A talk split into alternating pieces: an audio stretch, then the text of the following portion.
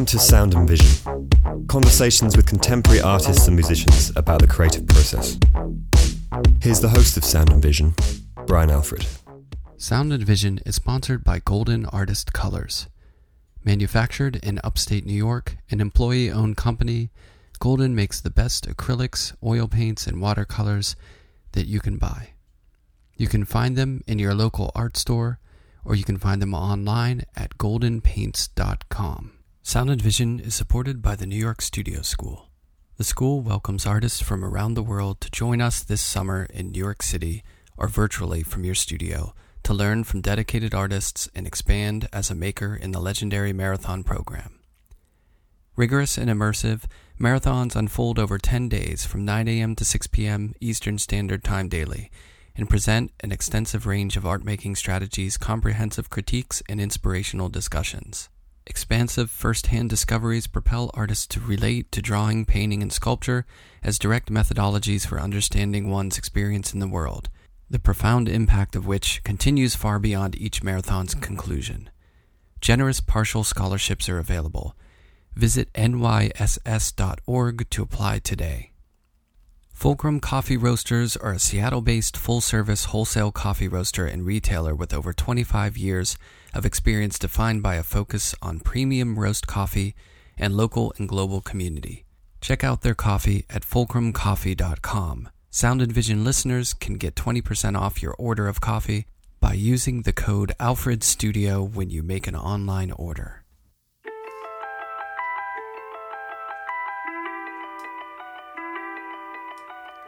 Heather Gwen Martin is an artist born in Saskatchewan, Canada, who studied at the University of California, San Diego and the School of the Art Institute of Chicago.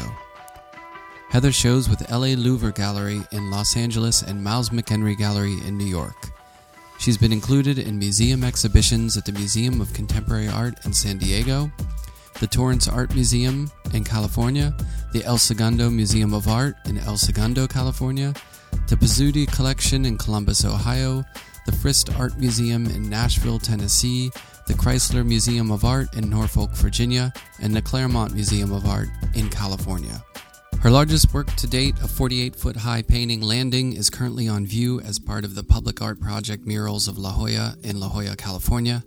Heather lives and works in Los Angeles. A solo exhibition of her work entitled Nerve Lines and Fever Dreams is now up at LA Louver and runs through July 2nd. Here's Heather and I in conversation.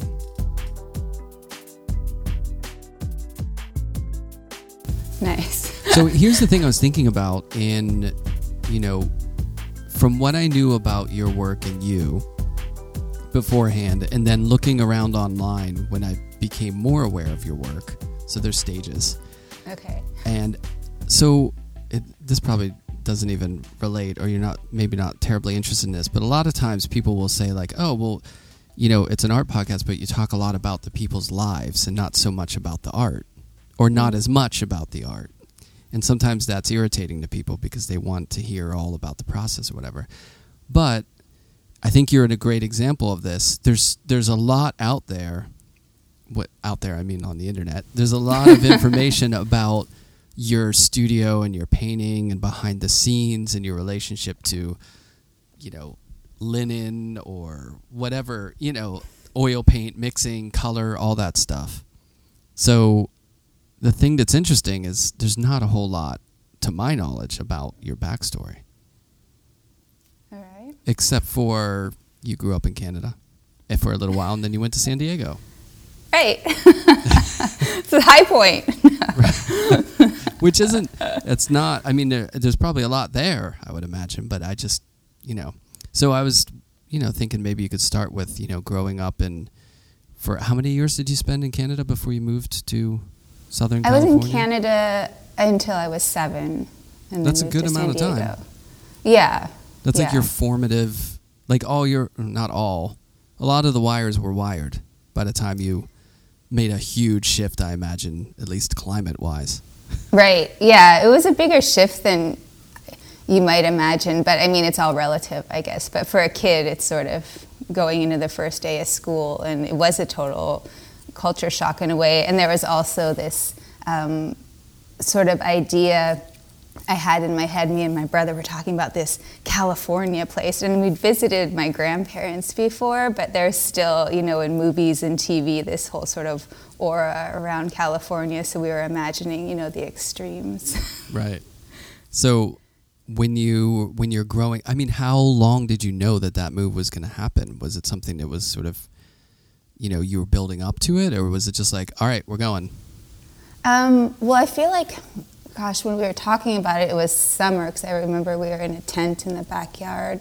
So it would have been summertime, and then we arrived in California the very first of September. So Yeah. I probably just a couple months. I don't think my parents wanted us to worry too long or anything like that. Well, so what was the move? Like, what did your parents do, and what made that? Because that's a pretty big shift, right?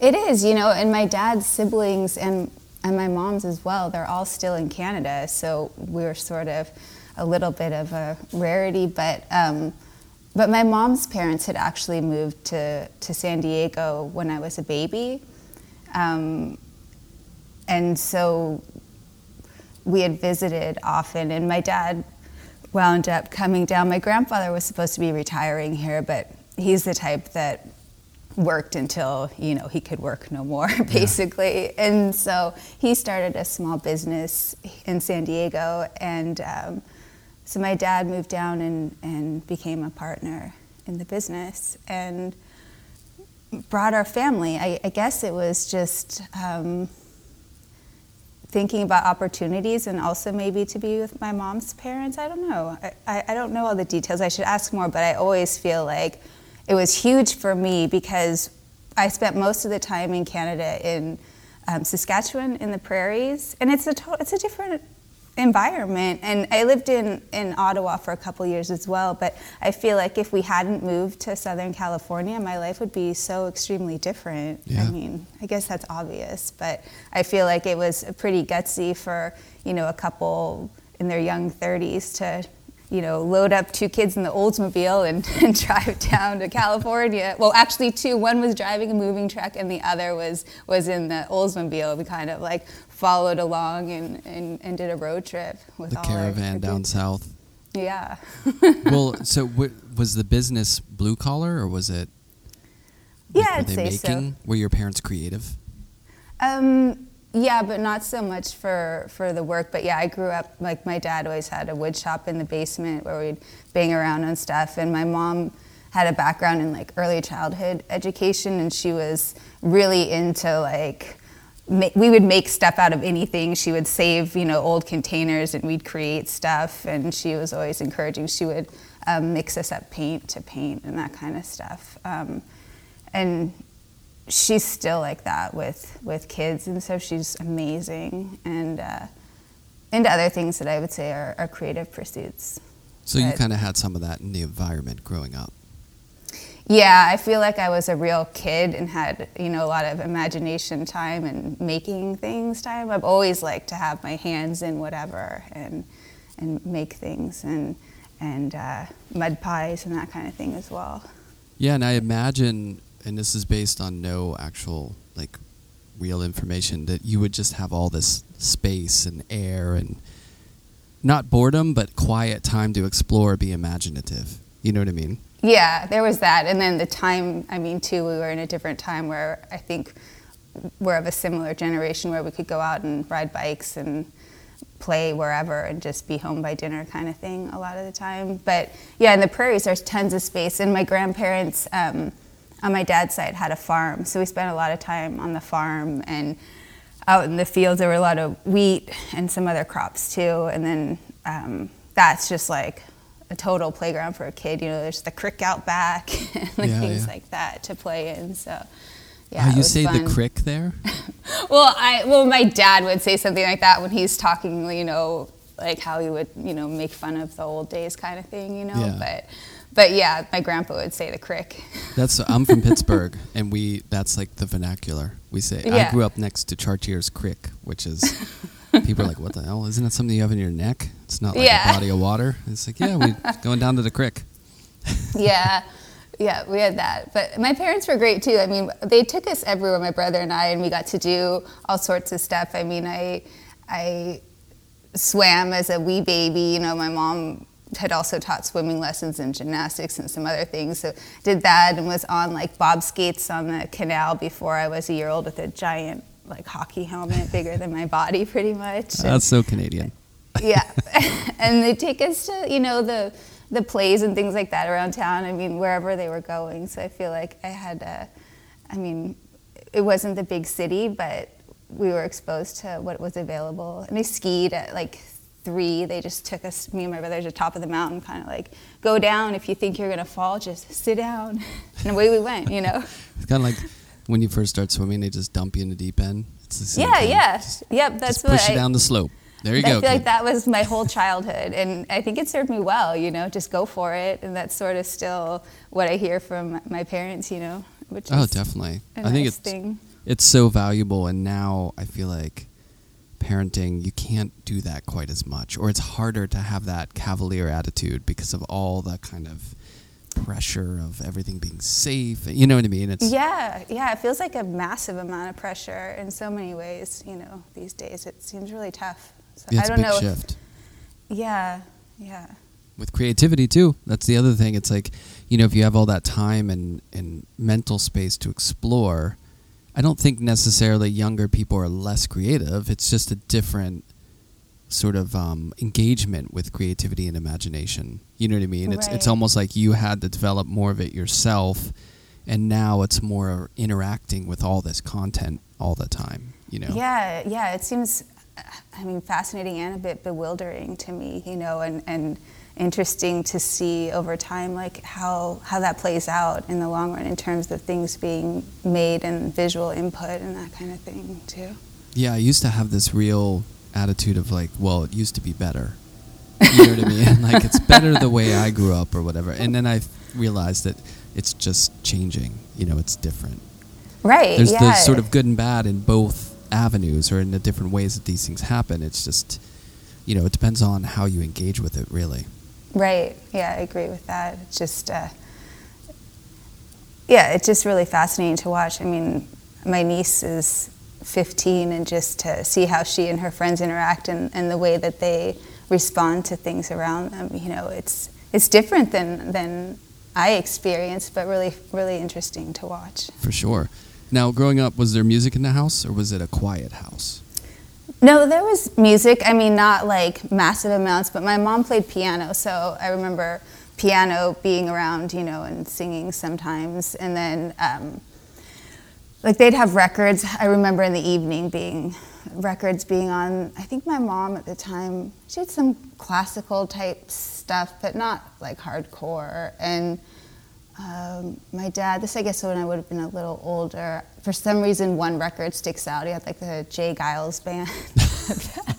and I remember not being allowed to listen to the the second side because I think there was uh, there was a song they found thought would be inappropriate for, for me. So for a while, like anyway, I remember like sneaking onto the second side at some point. But yeah, so they're still into music. Um, both of them. They go to they go to shows, and my dad's busted out the records again and likes to find stuff here and there. So Yeah. yeah, Isn't it funny also the parallel difference between I remember growing up some of that stuff that was like quote unquote questionable. You know what I mean? Yeah, and and yeah. now what kids hear? yeah, yeah, exactly. Oh my gosh, yeah, yeah, it's wild. They Although I feel like a transition because I remember listening to like Ice T or NWA and, and think it was like contraband when I got that cassette tape. You know, I could not be found. Like I had to make sure this thing was secret, you know. Yeah, well, that's funny you say Ice T because I was I remember one of the first um, concerts I went to like on my own with a friend or something was one of those Lollapalooza. Oh, things. yeah. is that what they're called? And Yeah. Ice T was on the bill. Oh, that's cool. That must have been, was he with Body Count, I think, on Yes. Lollapalooza tour, which Yep, is a whole yeah. different thing. That wasn't the one with the Beastie Boys, was It's it? great. No, but I did go to the Beastie Boys one. That as was a good one. With Smashing yeah. Pumpkins and the Beastie Boys and Verve and all. Yeah, those were good when you're younger because Yeah. yeah, I don't know what it's like now, but you know, it was a way to see you. Uh, essentially, you were going to go see someone that you never would have gone to see if they were just playing their own bill. So it kind of opened Yeah. your eyes. I remember seeing the Flaming Lips on a Lollapalooza side stage. I was like, what the hell? There's like a bubble machine and there's like people freaking out on stage. It was amazing, you know. Yeah, it's so fun. Yeah. yeah, those were good experiences and visual and weird and definitely something I couldn't do anymore. But when I was younger, I was all for it. Now Yeah. festivals seem scary. Yeah, I haven't been for a while. I I, I, I kind of like a sit down show. Is that horrible to say? Listen, I'm embracing it. I like a jazz club. I like the Village Vanguard. I got a table for two hours. I'm ordering food. You know, Yes, perfect. It's just no one's bumping into me. I kind of like it. it happens to the best of us. Oh yeah. So you did have some music going on too. And then when did you start? Like, was drawing a thing? I mean, most kids draw, but I don't know if that was a thing you were into early on. Um, yeah, yeah, always. And I also, now that I think, but I played a couple instruments too, but just briefly. But that's it. Anyway, yeah, drawing. I always, um, yeah, drawing, painting, not with any kind of um, specific direction, but yeah, my mom I think has a bunch of my stuff, and I pulled one out like years ago that I really liked because I would I would do whatever it was a little watercolor or drawing or temper paint whatever we were whatever was out I guess and and then my mom would say this was when I was really young because I asked her I said one had that had like a title on the back I'm like what's this and she said oh well, after you would do them I would just ask you do you do you, have, do you want to tell me anything about it and so sometimes I would tell her stuff and so she'd write it down Oh, that's cool. yeah, so it's sort of sweet. But I, yeah, I mean, I draw it. I, I remember, or I drew. I made stuff with all kinds of things that were around and wood things with my dad, but stuff from like found objects, things, and um, sewing. I remember when I was when I was pretty young, I wanted a sewing machine, and then I was so disappointed. I think I was four or five. I got like a toy one for Christmas. I was mortified, but um, fortunately, my mom started letting me use her sewing machine then, so that was. Oh, because it was, was too nice. it was too basic. Yeah, I wanted to make legit stuff. I didn't want to be, you know, messing around with this yarn poking through Right. foam, you know. Yeah, totally. I had the same exact experience, except it was a guitar. I really wanted a guitar. My parents got me this start. I mean, they couldn't afford it, but they got me this starter guitar that had an amplifier in it, which is so not rock and roll. I mean, now it's kind of awesome, but it had a little amp in it. I was like, oh, thank you. You know, I was really excited, but I, I was kind of disappointed because I wanted like a real one with an amp that you play. on, Yeah. you know? So Yeah. it was what I just thought. I'm never going to be able to play on stage with this thing. Which, that wasn't a real worry that I needed to have at that point. So you borrowed hers and you were messing around on her sewing machine.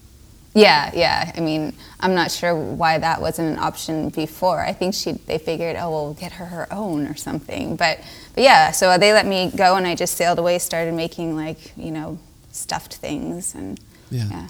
So the the move to California, what happened? Like how did it change anything or what did it change and what, you know, did you start taking art classes when you were down there? Like how does art enter the picture whenever you move down there?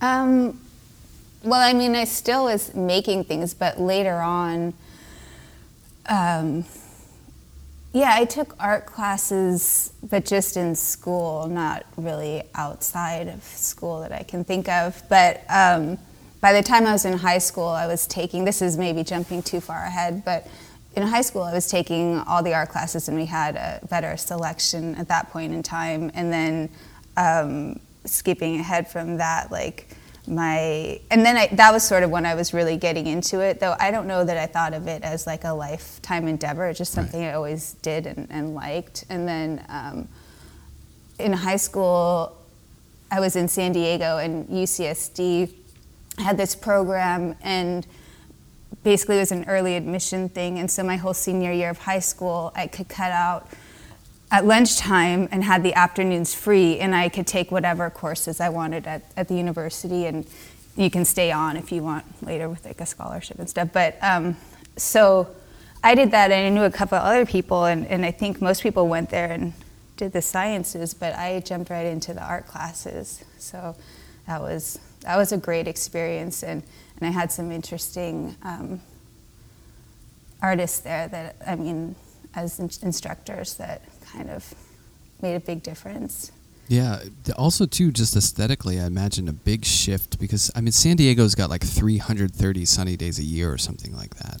Right? Yeah, yeah. The lights are like really important to me. Yeah, Yeah. yeah. I, I mean, my studio, I just use the natural light. Um, but I think part of that's also the energy. But yeah, the light of, of here, I feel, is, is really magical and, and affects what I'm doing. I'm not sure how early on that kind of had like a conscious effect, but it probably permeates throughout, you know, and has effect on your life and how you see things, I would imagine, to a certain extent. Yeah, I would imagine, you know, in Canada, you know, a different kind of light, obviously. Just a, a different relationship to the sun, you know, in a way. Yeah. So at that age, like moving to Southern California, I just wonder if, you know, if that shift becomes like unconsciously engraved into your perception. You know what I mean? Of like an Yeah. adjustment of the way that, because light is everything, right? Yeah. everything we see, colors, everything is just refract. It's all light in different sort of amounts, you know. Yeah, I think I think that it's it, it surely affects me. But then there's the, the other thing of like this space thing that, that there is like a similarity between here and central Canada. I feel like this like open sprawl and a lot of sky and that, Yeah. but but the lights definitely definitely different and yeah, hugely important. I wish I I wish there was some way to maybe more measure it, but I guess that would just ruin it. But yeah, it's Yeah, I think it's of- it's unconscious. It's fun to think about it, but it's kind of unconscious. I remember the first time. I think it was just after high school. I started with friends. We drove across the country and we camped everywhere. We didn't stay in a. We couldn't afford hotels, so we just brought a tent. And I remember staying out in Idaho, and the sky was just. I mean, the amount of stars was. It was more star than sky. Yeah, and yeah. you could see the Milky Way, like the thick band of stars, and it, it was just you know coming from the East Coast, never saw anything like that, and I still think I have a romantic kind of, I don't know, view or, or sort of perception of the sky and stars because it was unveiled to me at a different time that like oh wait it's actually amazing up there and it's the same sky but different place you know it's it's weird. Yeah. It, it kind of makes an imprint. I, I love painting the sky to this day, you know, and stars and just thinking about shooting stars and stuff like that. And I think it has something to do with that wonder of, you know, exploring the country and then also like the nature revealing itself in a different way because it's so different than the coasts, you know. Yes, yeah, yeah. The the Canadian sky, I've seen some magnificent things there in, in the middle of Canada. There's like um, like the stars alone, like you're saying, but then like one of the last times I went to visit um, my grandparents there, I they picked me up from the airport and we had like a few hour drive to their place and, and there was just like sheet lightning so the whole Oh, yeah. sky you know lights up it's just amazing and then the northern lights you can see I was really going to say, well. did you see Aurora Borealis? Did you, were you able to see it? yeah That, I mean, I've only seen photos of it, but looks amazing. Yeah, yeah. And now I'm wanting to go back and just stare at the sky. But, but yeah, it's, I mean, I have memories of it. I think your perspective, like some of those experiences were later in life, but as a kid, like some of your experiences, like through space, like some of them were in the car and time seems so slow. So I have my memories of that landscape are like, I feel like probably a distorted sort of speed in space, but I just have memories that just seem slow and expansive and like all encompassing, all around you, just this open space, and it's so flat, so you just see forever, you know. So, the, I mean, doesn't it seem like that pace and some of the the nuance of that is really baked into your work? Well, yeah, now that we say this out loud, yeah, yeah, yes. No, I mean, I, Yeah, the it is. adjectives of you know this sort of vastness and and the flatness, and then the, you know, the the light and the movement. I don't know. I could just see.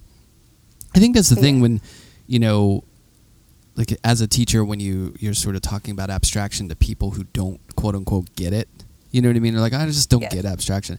It's like I think you have to bring something to the table as far as experience and being able to to look within it for connections to you know your life and what you've seen and and it can become really interesting how that reverberates you know but you have to have an open mind for that really as opposed Yeah. to a picture of just someone like smoking a cigarette, and you're like, oh, okay, I get it. You know what I mean? It's it's a different nuance. But uh, in hearing you know, thinking about the landscapes, the light, and the way that you grew up and traveled and, and did what you did, it, it the paintings feel like that. You know what I mean? They feel like portraits in a way.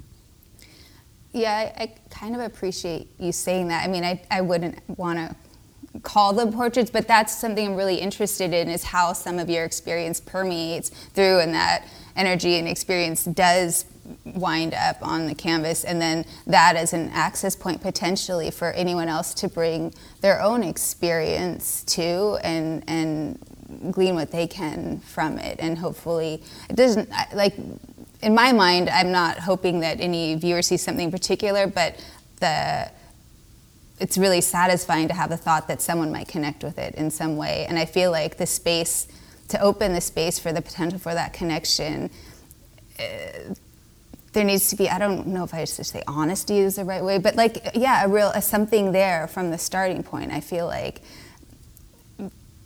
if there's something there at some point someone will can hold on to that you know Yeah. as as elusive as it may be you know Right. You have to be able to, as a viewer, knock down all those sort of peripheral expectations and framework and have this sort of Yeah. direct conversation with the image.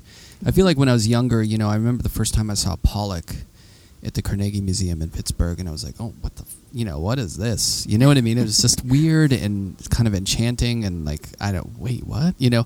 And then, like, in learning about it, in in the thought of like it's basically a portrait of his movements around the canvas, right? So it's kind of like a collective um, capturing of, of expression or dance around the canvas. Mhm. And I thought that was really interesting that in a way it's kind of a self portrait of a performance or a movement. And um, but you have to go to that being willing to put aside the my kid can do that right which seems to be for a large portion of the art viewing public a difficult hurdle.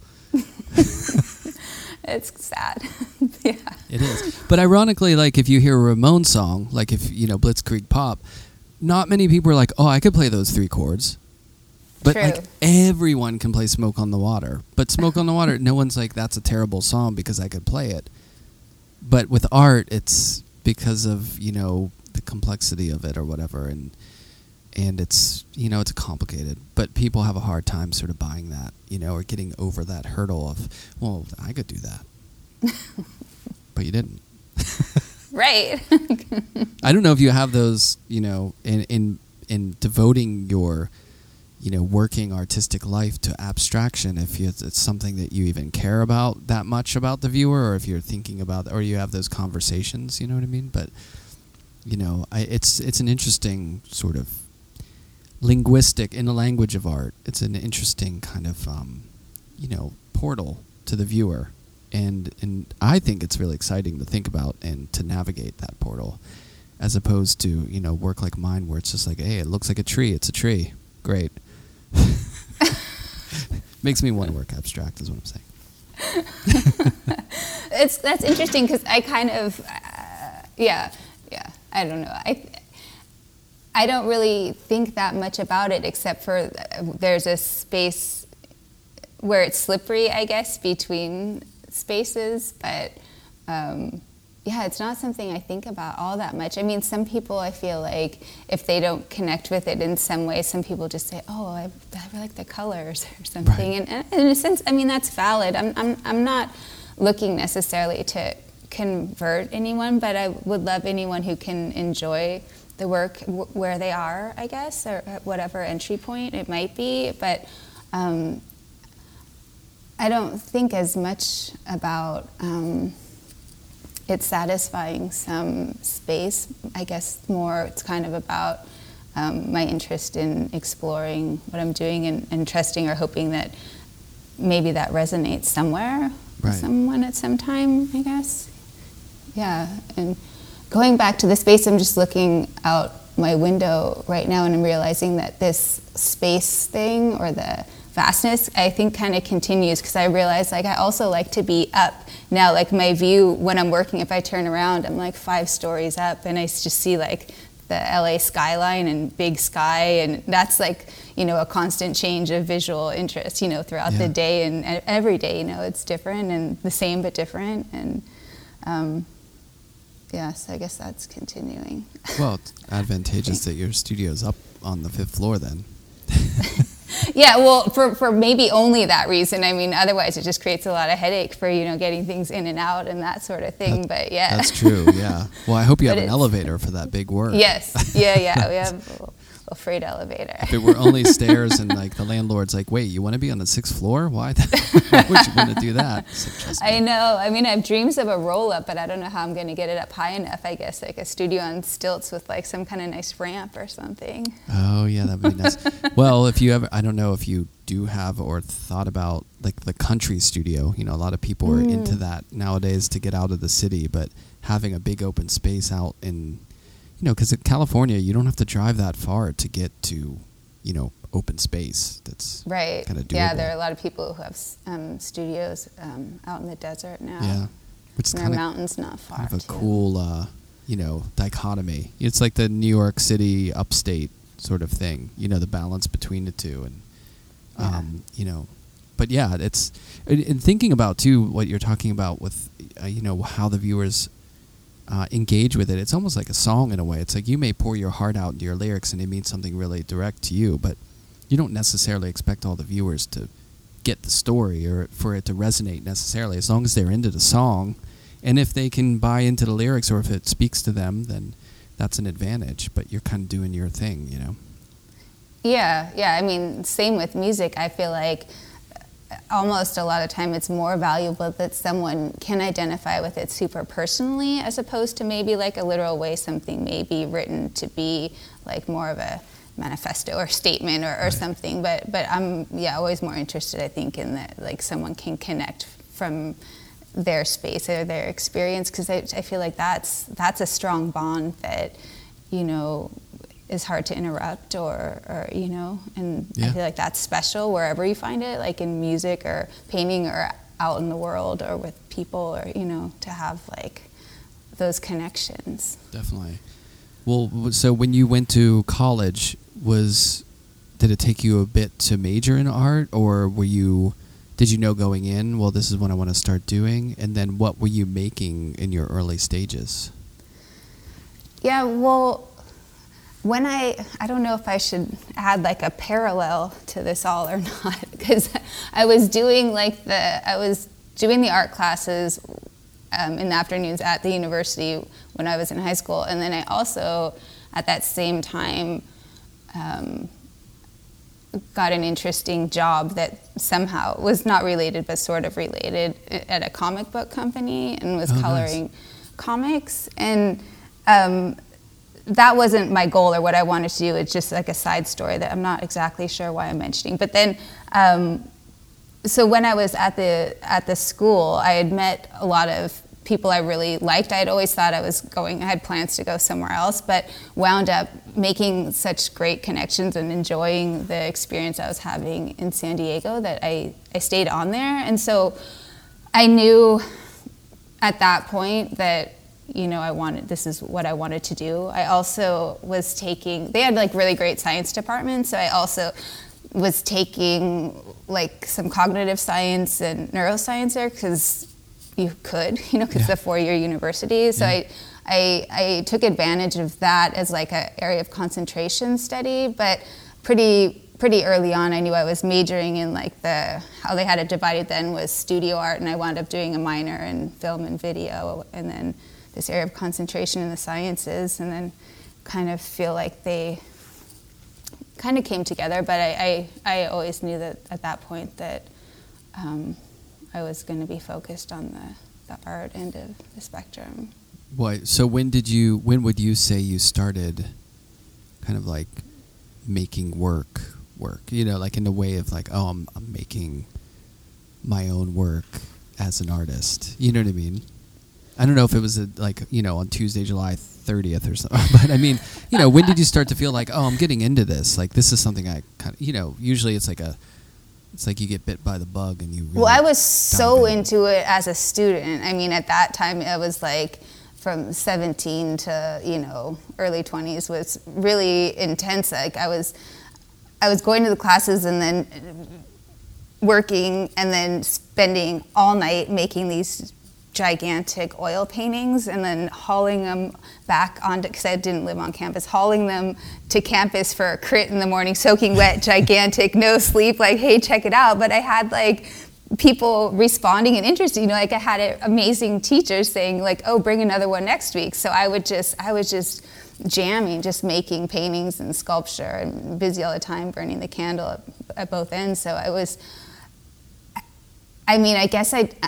it was like a new experience to have this environment where people were interested and this was going on and people were making things and that was just like a really exciting energy to be a part of and so i fully just went full on. I tend to be a fairly focused person when I do something. I kind of go at it and and go hard. So yeah. it was it, it. I just kind of went all in and was just making things all the time. And I lived in this old Victorian house um, at the time, and and I had the upstairs floor, and I mean, I was making big like plaster sculptures, giant oil paintings, like in there, and like thank goodness the the landlords at the time were very forgiving, and it was like an older house that they hadn't you know redone yet. Right. So there's all kinds of stuff going on in there, and then it was always like you were mentioning earlier, the feat of like, oh, how do I get this down those stairs now? Oh, no. And there being a couple of interesting incidents with like big sculptures and stuff. But, Out the window. Um, yeah, yeah and so we'd van those up to like the campus for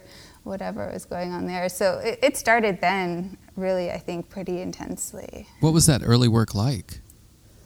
Um, you know, in some ways, I feel like it could still be related, like tied in visually to what I do now. But it was like um, the paintings had a lot of color, so that was still a thing. But I feel like they were maybe they were chunkier and more things in them, and sort of more leaning to um, figure, but still having like these weird space relations and not like um, not photorealism or any any kind of way. And then the sculptures, they were like usually life or like larger than life, and some were sort of like little scenes or big plaster sculptures, sort of, um, I don't know, there was usually the hand involved a lot, but I'm not sure. This is really not coming to like a solid answer for you. I'm sorry. No, no, it's, it's fine. um, it's, well, it's hard to describe, like, you know, it's, it's like, it's a difficult thing to describe exactly how something looks, you know? Yeah, yeah. But the paintings were, I mean, I feel like they fed into what I still do now. Just they were, um, yeah, they were different. I don't, I don't know. Um, so how did you? But how did you come to the decision to go to Chicago for grad school? Um, well, I was. You I applied that, to. You missed that bad weather. yeah. No, no, I accepted. I expe- accepted my spot there, never having been to the city. To be honest with oh, really? you, yeah, yeah. And then I went, but it was great. I'd only applied to um, three schools, and um, it seemed kind of most attractive in a way. And they gave me a little scholarship, and they were great when I talked to them on the phone. And it just seemed like, yeah, why not? And one of the schools I was considering was in London, and I would have had to quarantine my cat for six months, and I, I have to say that did factor in. And and um, so yeah, it just it just sort of seemed like all right, let's go do this, and so I did, and and it was great. But yeah, I I, I just kind of jumped in and and went over there. So you like Chicago? I mean, speaking of a city full of music and good, I know there's good culture, good art there, and you know, although that program the Art Institute is such a big school. Like just well, at least when I visited, when I was applying for graduate schools, I did a tour, and I was like, I was a little like um, taken aback by just how many studios, and it just seemed like a big program. Yeah, it's huge, but it was sort of divided up, which I mean was good and bad, but good in the terms of you sort of get narrowed down into more of a smaller group, but bad in that like drawing and painting was here and sculptures like in some other building. And I was so used to things, but it's good because I feel like between the two schools I went to, it was like uh, they meshed together well because they were quite different. But so Chicago was huge, which was good in some ways. You could see that, but you didn't get to connect with all the departments in the same way you might at some some schools. But um, I mean, I found my people there, like um, advisors and, and stuff that were great, and wound up um, having good relationships with, with them, which seems to me a lot of times the most important. Either you know students or teachers that you kind of have a one-on-one kind of strong relationship with can Yeah. be beneficial. And I wound up like towards the end. There were two I was real close with. One, he would DJ around town, like he had old vinyl and stuff, and so it was fun. Um, he would come in for a crit and bring along like a mixtape or like some suggestions for you know what you should listen to. Um, Nice. And I'm not that old. But there were tapes weren't the main thing, but I believe the the little stereo I had in my studio had a tape deck, but but it wasn't like the you know anyway. Um, so that was great. And then I had another one who I wound up being like a studio assistant for for, for a brief bit before I left. So you know, it's like it's a big school, but I mean, I anyway found like my people to kind of feel like you're not in this vast swimming space. And and the city was great. I mean, I spent a lot of time um, seeing music and stuff too at the time. Are we talking like empty bottle places like that? Yeah, empty bottle, um, fireside bowl. Oh, fireside. Whoa. Wait, what years are we door. talking? Um, 2000, 2001. Oh yeah, that's when I, I the band that I was in recorded our record there in 2000. It, Where at? at El- electrical at Steve Albini's studio. oh wow, awesome. Yeah, and we played the fire. We probably played when you were there. We played the fireside. Oh my That gosh. place is a real dump. It was great. It's total dump. Yeah, I was there a lot more than I should admit, but yeah, it was great. I got headbutted by Wesley Willis in the little bar in the front one night. oh man, that's something. I mean, it was a friendly, I friendly didn't one, see but it that on hard. your CV. That should definitely be on. I don't know what category you put it on, but rock under, rock over London or whatever, and then you Yes, exactly. Wesley Willis is amazing. Yeah, so there were some, some really good times seeing shows. Yeah, in Chicago. So it was kind of like indie stuff that you were seeing, like Yeah, yeah, for the most part, talking like- indie and like punk stuff at Yeah. the time. I mean, that was a really fertile time for that stuff then. Yeah, yeah. I had some friends who were um, in bands, a couple there, and then in San Diego and stuff, who came through while I was there. And, Name, and that you sort of name thing. them. Oh gosh, no, no. Name the bands. no. This is this, this was my era of like music stuff in Chicago, so it's. But yeah, there, there was a lot of great stuff going on there.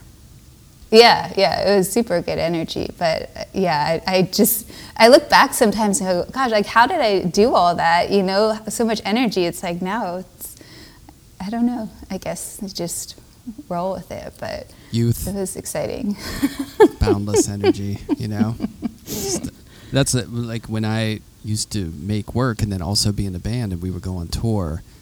I think about the idea of like getting into a van now and like driving across the country with a few stinky people and like no showers and like barely stay. You know, I'm just like, there's no way I could do that. yeah. But when you're younger, you go to town, and we didn't have GPS. That's the one thing that always amazes me. Is like we somehow drove across the country with no GPS. We used paper maps. Doesn't it seem like a different lifetime ago that that happened? Yeah, it's pretty wild. It's yeah. I mean, it, it did cause us to be late to some gigs, but yeah. Yeah, that van life, I don't know. I remember hopping in a friend's van once to go, they were going to play in Vegas and just on a whim hopped in and did the like 48 hour tour and was like, Nice. wow, this Yeah, is it's- insane. Which is, and that's like, you know, the hardest is whenever you're on the tail end of something. So if it's like in week two or week three and you just want to get home, you're tired of it, you know. But it's great. It's wonderful. Um, but so it sounds like you had a good community there in Chicago and you took to it well. Was, I mean, did you have the idea as soon as it was over, okay, I'm going to get back to Southern California, or did it take some time? What was your thought process? No, I mean, um, I kind of left Chicago, just just the way things went, some things were falling. There were some personal situations and stuff. I guess I just felt like I needed to to um, go back to San Diego for a minute, and then I thought I was gonna um, just touch down there for maybe you know a year, not too long, and wound up back there for a, a decade. It's California. It's like a Venus flytrap, right? Yeah, going. yeah. But Chicago is good, but I'm not sure that I had intended to stay there. I mean, like I think other people have been told I was, I mean, Chicago is beautiful and great, and they have an amazing artist community, but I'm not sure um, if it would have been the best place for me to stay, not even weather withstanding. but, but, but, but, I mean, I, I had had um, instructors there suggest, like, you know, move on to New York or LA or something uh, for the long term. That was just their advice, you know, based on whatever. So I love Chicago and I go back and, and it's great. And I still keep in touch with a few people from, from there and that. But, um, but yeah, I didn't, didn't stay there for the, for the long term. Have you gotten a show there since? Mm, no, Yeah, I've never shown in Chicago. I've never. shown Only Expo, Chicago. like only in the art fair, which I don't. Think Right. Yes. Yes. Just in the worms. Hartford. Yeah. Yeah, that'd be it. Yeah, it's it's a great town. Okay, so you moved back, and was this when Yeah. your work sort of blossomed into what it is now?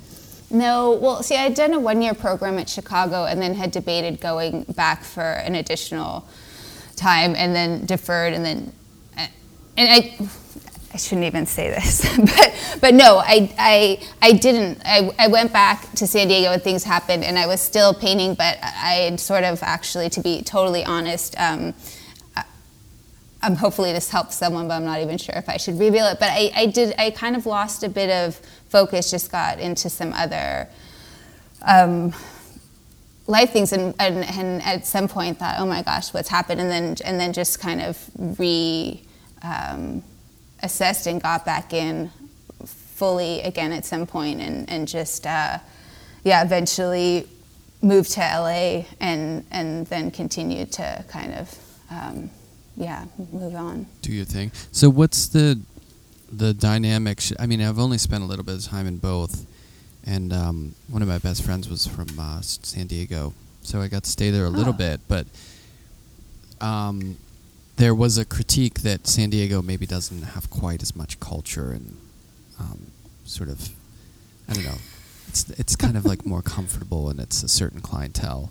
I mean, was it was the shift to LA f- invigorating or was it daunting or was it? Yeah, no, hat. absolutely.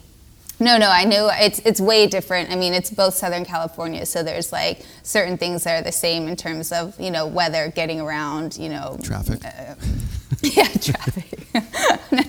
LA traffic's still worse, but Yeah. but way worse, and yeah, getting worse every day at the moment. But um, um, no, I knew I, I never planned to stay in San Diego, and there wasn't really what I felt I needed there, like personally or you know, art wise, I guess. And um, I have great fr- uh, that. That being said, I have great friends there, and there are some artists I know running their own spaces, and I know a couple gallery people there. You know, it's it's um, it's a great place, but yeah, it's it's a, a definitely different um, energy than LA, and I hadn't intended on staying there. It became a sort of decision of, am I going to move to New York or LA? I just needed more stimulation on all kinds of levels in my life. I thought so. Um, at the time, there were just more things pointing to LA for me, and it wound up being, I think, a good move at a good time. There were just a lot of opportunities and energy. Um, this was like 10 years ago, and and so I moved here and, and just kept moving, and, and it's been really great. And I settled in. When I was younger, I, I didn't think I would want to be in LA, um, to be honest, but um, I love it here now, and I found my little corner, and it's, yeah. How long have you been in that very nice studio? I've been in my studio for um, for ten years. Ten years. So you're Yeah. comfortable in that. And have you? Yeah. been- Has you where you live? Is it nearby? Is it a long commute? Like what's? I the- live. I have a live workspace. Oh, you do. You live where you work. Oh yeah, I'm in it all the time. I can imagine in Los Angeles, and not having never lived there, but knowing about it, a good commute. Let's say that. Yeah, absolutely. yeah, I mean, it's a definite bonus. Of I, I, I'm not sure I'd want it much different because, yeah, it's nice to not have to commute, and, and yeah, it saves a lot of time and energy to just be able to um, go out for what I want and need as opposed to a daily grind of it. Yeah. Right. And um, so, judging by the stacked canvases behind you, or not canvas, linen, um, you're a big fan of linen. When did that start? Um, that started like maybe somewhere between 12 and 15 years ago, Yeah. I guess. Yeah. It's an interesting thing. Like I always think, you know, I've painted on linen a few times in my life, and my work is it's not flat, but it's pretty flat. You know what I mean? It's Mhm. not like super chunky. And um, I found that with linen, the advantage of linen is when you get that toothy linen that's very like you know it has like a real linen quality to it, but I end up flattening it anyways. Mm. So what is it about linen that turned you on to it? Um, well, initially, I was just exploring it as another material, and I think partly because it's made from flax, and I had grown up around flax. Feel like that's kind of a hokey idea, but that's part of one of the reasons. And also, I was just sort of interested in, in materials and like traditional materials. So there was a time that I explored a few different things that were, you know, been used for a really long time. But, Rabbit skin glue? Um, Is that one of yeah, the rabbit skin glue and some like brass tacks. Oh yeah, things like Ah, that. real deep cut Belgian style. yeah, but uh, anyway, but but the linen I like now. I mean, I kept just kept using it, and there's something about the amount of bounce that I think I like. And I don't use a soup. I just use a I use a Belgian linen, and it has some texture, and I actually like that. I in um, the way I build up the ground and the paint, like it's still some of that exists, like the texture, the nubs and stuff, and weave, and and I kind of like that. There's a, just. Um, um, I think of it as sort of a warmth or just like a the material coming through, and I kind of like that the materiality of it. Um, I mean, I guess of everything. I I mean, that's just something that I respond to. That I, I don't know, but yeah, it also has a different. It reacts different to the to the brush, like a different amount of bounce. Not Is it so bouncier? bouncy. It's it's less bouncy. Oh, it is. Because I noticed when you were priming in a video, like you're using like a trowel, like a palette trowel thing, and, and it's like you're pushing in, like it's got give to It's it. It's like a putty knife. yeah, yeah, yeah. That's what they're called. Yeah, yeah. My favorite one. I, I actually I I, I uh, lifted from my dad's garage like when I was a teenager, and I'm so sad because the handle finally broke off. Mm-hmm. But so I have a newer one that I'm trying to get used to, but the old one I have to like hold on to it with the broken metal like against your hand. Right, it's right. become more of a, a feat. The, the priming. Yeah, yeah. But um, yeah, so that that oil ground kind of holds some of the texture of the linen through too. But now with linen, because you can do it with canvas, I imagine you could do it with linen. But when it gets too loose, you can spray the back with warm water and it tightens it. Do you ever do that with linen, or do you like Yeah. it to be looser? um, I don't know that it's that looser. It's just the amount of pressure that was being Okay. put on it. But so I it has mean, a good bounce back. Boy, we're getting real nerding out on the tech talk. this is when sculptors No, I mean it doesn't have that much bounce. I don't know. It's, I, but yeah, you can do that. You know, like when you get like the ridge or whatever, and, and on canvas you'll like wet the back and do Yeah. that, and it'll make the weird and bounce back. Yeah, it does. It does that too, but it's different in terms of. It, I mean, it'll absorb um, liquid and expand and stuff. But that's why, like, the sizing's supposed to help reduce some of that. Yeah. Yeah. And uh, the so color's really important to you, and you're mixing. You pre-mix, right? Not all the time, but I'm sure, like when you're doing like, you know, areas uh, like when you're, like let's say the painting behind you, the green one that you're about to start. I'm guessing, or you've started with the ground. Like, Yeah. do you know exactly what those shapes are going to be, and you mix those colors beforehand? Because I know you, you do little studies too, or like drawings on paper, correct? Um, I do like li- really fast like pencil drawings about kind of thinking about space and and kind of weight of the composition or stuff like that. Yeah. They're really fast in the sketchbook, and so I have those, and then once I have like the kind of background color going, that's when I start thinking about the painting a little bit and like what might happen or how it might play out. And it's usually somewhere in that point that I start thinking about the colors that are going to go on it, but they're all kind of relating to this set kind of scene in a way of the color that's that everything else is going to be brought into. Um, so a lot of times there'll be a point when I'm thinking about the space or laying things out that like a bunch of colors will like kind of flash through really quick, like Yeah. that, like a response, and it's like, oh no! And now I started, I, I'll write them down because the sometimes will just float right back out almost as Right, quickly right. as they flashed in. So I'll do that, and so sometimes that'll lead to what actually happens in the painting, and then sometimes it'll be like an assessment throughout, and like that'll change. But as the colors go on the painting, there there's space th- between layers that I make adjustments sometimes because I'm interested in like some sort of a balance between the colors and the values of how everything plays in, like with that background, and then you know against each other to sort of make a. I, I, when I work on the paintings, I see them as, as forms and lines and stuff moving in and out of space, like up Yeah. and around and back and forth and stuff. So the color is is acting with that, like either to push something in a direction where it seems like I would expect it to go, or sometimes like countering that to sort of play with where it's sitting in relation to the other other forms and stuff on the on the canvas in that space.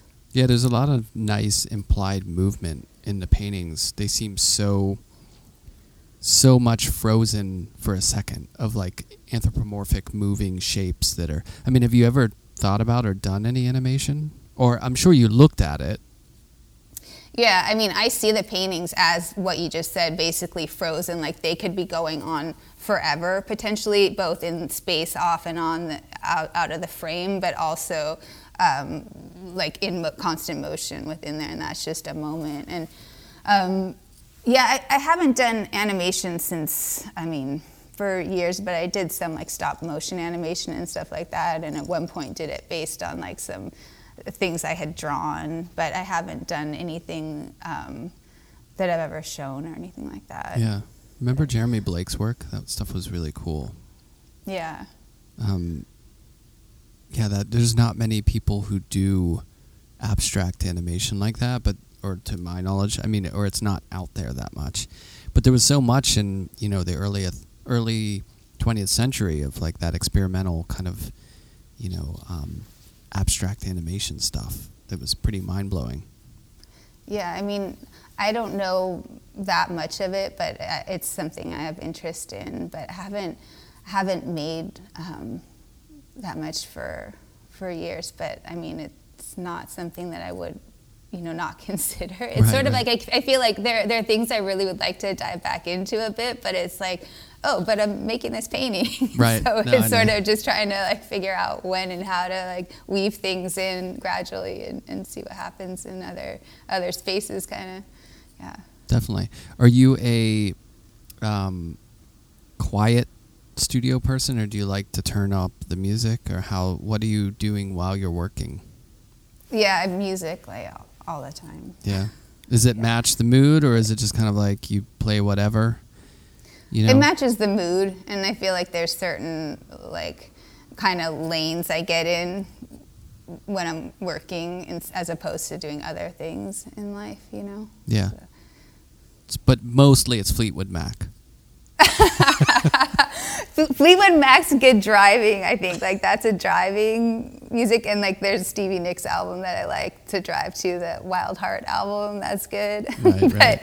but when I'm working, I feel like I don't know. It's it's kind of like floats between a space of like. Um, stuff that's lyric heavy in terms of like wanting to be told like a story or something like Mm-hmm. tell me a story. And then and then i'm not sure what marks the shift but then it'll shift to like pretty much more instrumental only music for a while. And just recently was trying to think like what's marking these changes? Because sometimes it'll be all of a sudden that day it's like sometimes it'll be through a rabbit hole of hearing about a new album out and it Right. leads to something else. But sometimes i feel like well that seemed arbitrary. Like why did today decide to be like switching back to to this kind of mode instead of the other but i tend to listen to stuff you know repeated when i'm working Yeah. you know for weeks or whatever either the same band or the same kind of energy Well, when I look at the work, I can totally um, imagine sort of like instrumental electronic stuff, you know,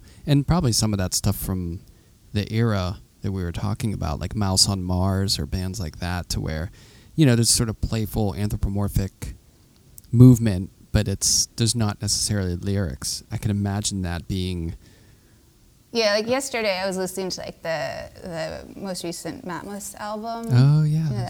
It's like it's I realized it's three hours long too. Wow. Which Nice.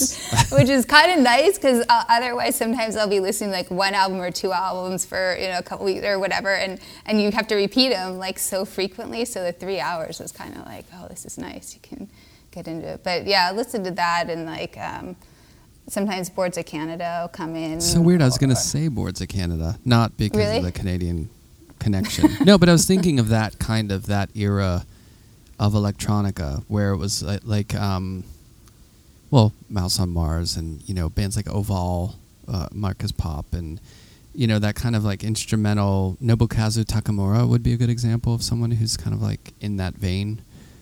I don't know all these people. I'm going to have to write some of it down, but some of that, yeah, makes sense. Yeah, I'll send you a list. And there was that Ui album cover. Remember the band Ui? It was Sasha Mm-mm. Frere Oh, Jones yes. who wrote for the Mhm. Village Voice.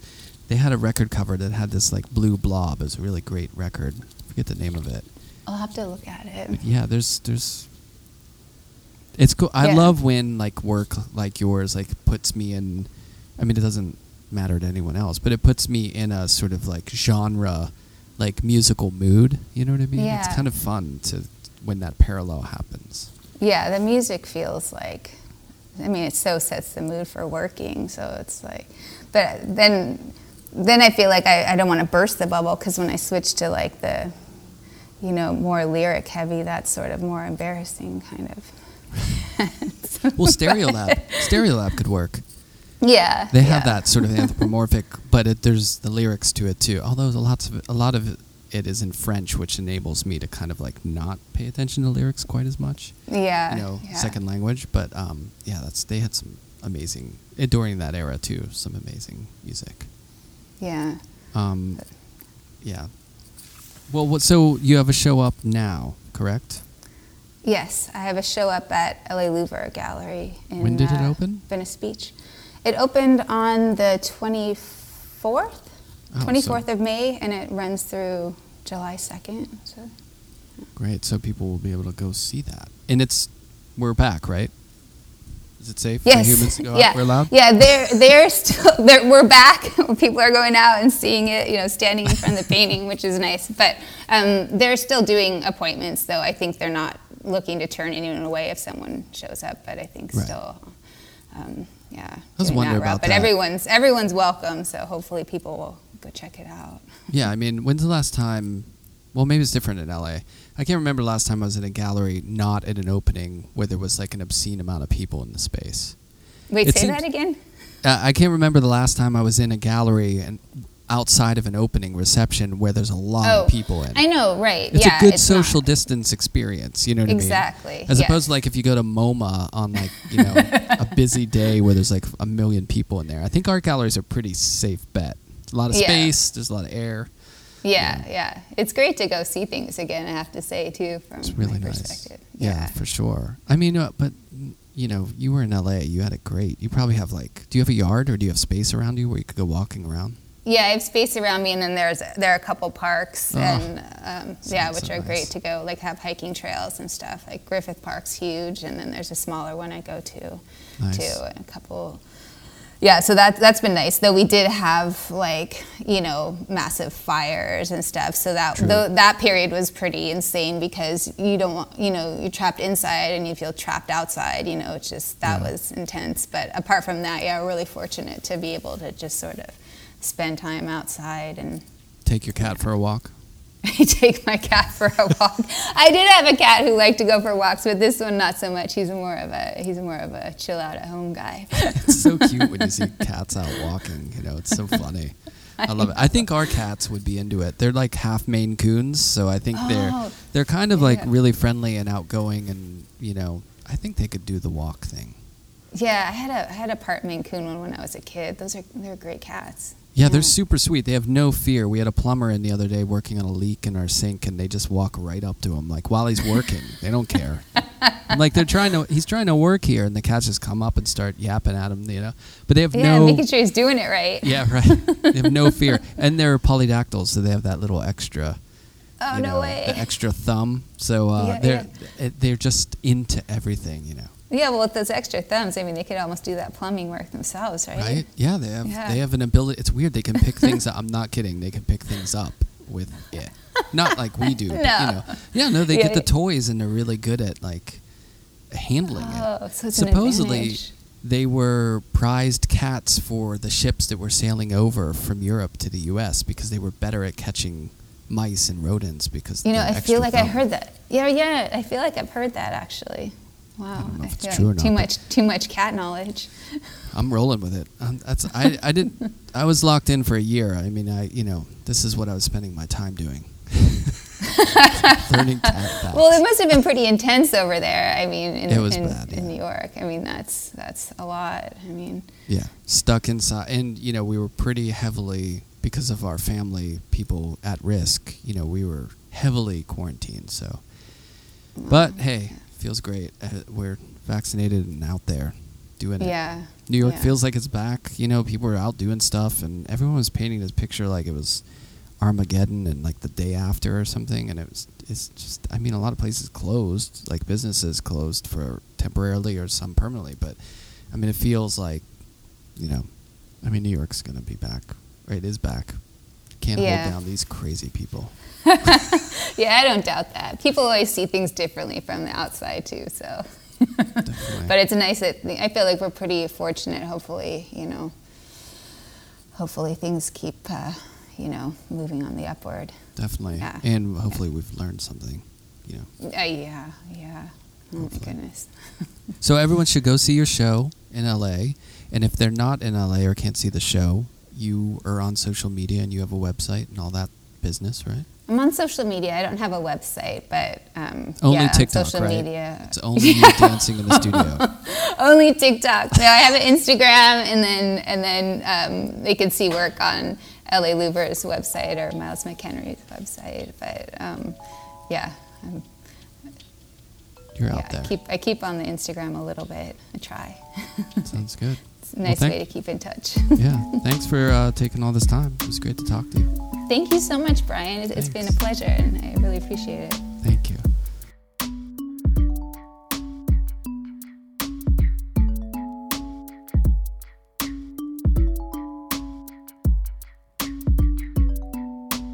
Vision is recorded, edited, and produced by myself, Brian Alfred.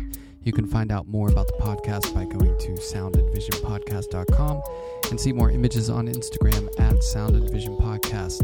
You can find out more about my work at Alfred Studio and at brianalfred.net on the internet. Many thanks to Heather Gwen Martin for taking the time out to speak with me. Thanks to Fulcrum Coffee Roasters, Golden Acrylic Colors, and the New York Studio School for their sponsorship. Thanks to Lullatone and Michael Lovett for the intro outro help, and to Emily Burns for graphic design. Got some great episodes coming up, some exciting artists who have shows up. Make sure you go check out Heather's show at LA Louver if you are in Los Angeles.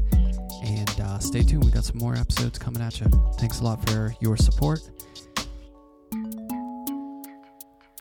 Stay safe.